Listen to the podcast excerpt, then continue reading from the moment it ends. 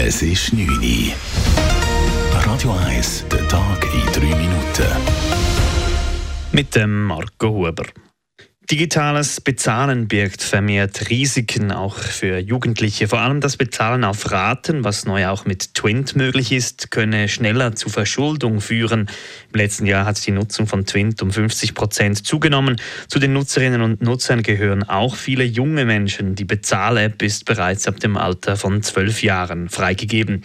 Simon Reiser von der Schuldenprävention der Stadt Zürich erklärt, dass in diesem Zusammenhang vor allem die neue Funktion der Ratenzahlung ein hohes Verschuldungsrisiko berge. Das sind die Entwicklungen, die ein grosses Risiko bieten, nicht nur für Jugendliche, auch für Erwachsene.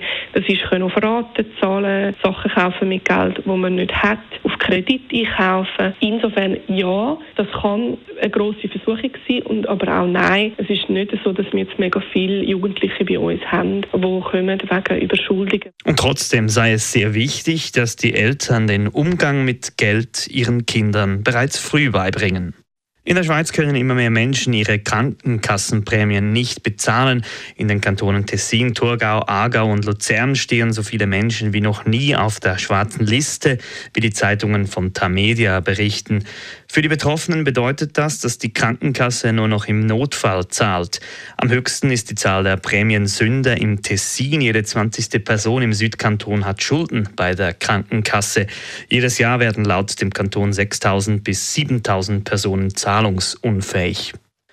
Der Weihumzug lockte am Nachmittag zahlreiche Zuschauerinnen und Zuschauer in die Luzerner Innenstadt. Laut Schätzungen der Polizei haben 50.000 Personen den Umzug besucht. Dies sind rund 10.000 weniger als noch im letzten Jahr. Der Umzug am Güdismäntig hat Tradition. Er wurde 1925 von der Weihzunft ins Leben gerufen.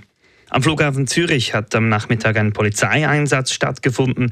Dort musste das Dock B teilweise evakuiert werden, nachdem ein besitzerloses Gepäckstück gefunden wurde. Die Polizei hat dann die nötigen Abklärungen vorgenommen, wie Roger Bonetti, Mediensprecher der Kantonspolizei Zürich, sagt. Nach erster Abklärung hat man sich dann entschieden, das Gepäckstück mit dem Fernlenkmanipulator, also mit einem ferngesteuerten Roboter, zu sichern, um das zu untersuchen. Aus dem Grund hat man dann vorsorglich das Terminal B und D gesperrt. Äh, nachdem man den Inhalt von dem Gepäckstück untersucht hat, hat man festgestellt, dass das ungefährlich ist. So konnte das betroffene Dock B ab 5 Uhr wieder freigegeben werden.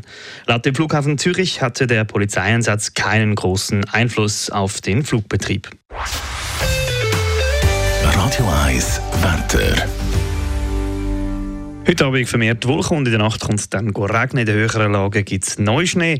Morgen dann ziemlich sonnig. Wir messen Temperaturen von maximal 10 Grad. Das war der Tag in 3 Minuten.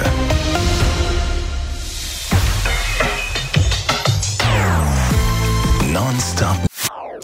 Das ist ein Radio 1 Podcast. Mehr Informationen auf radio1.ch.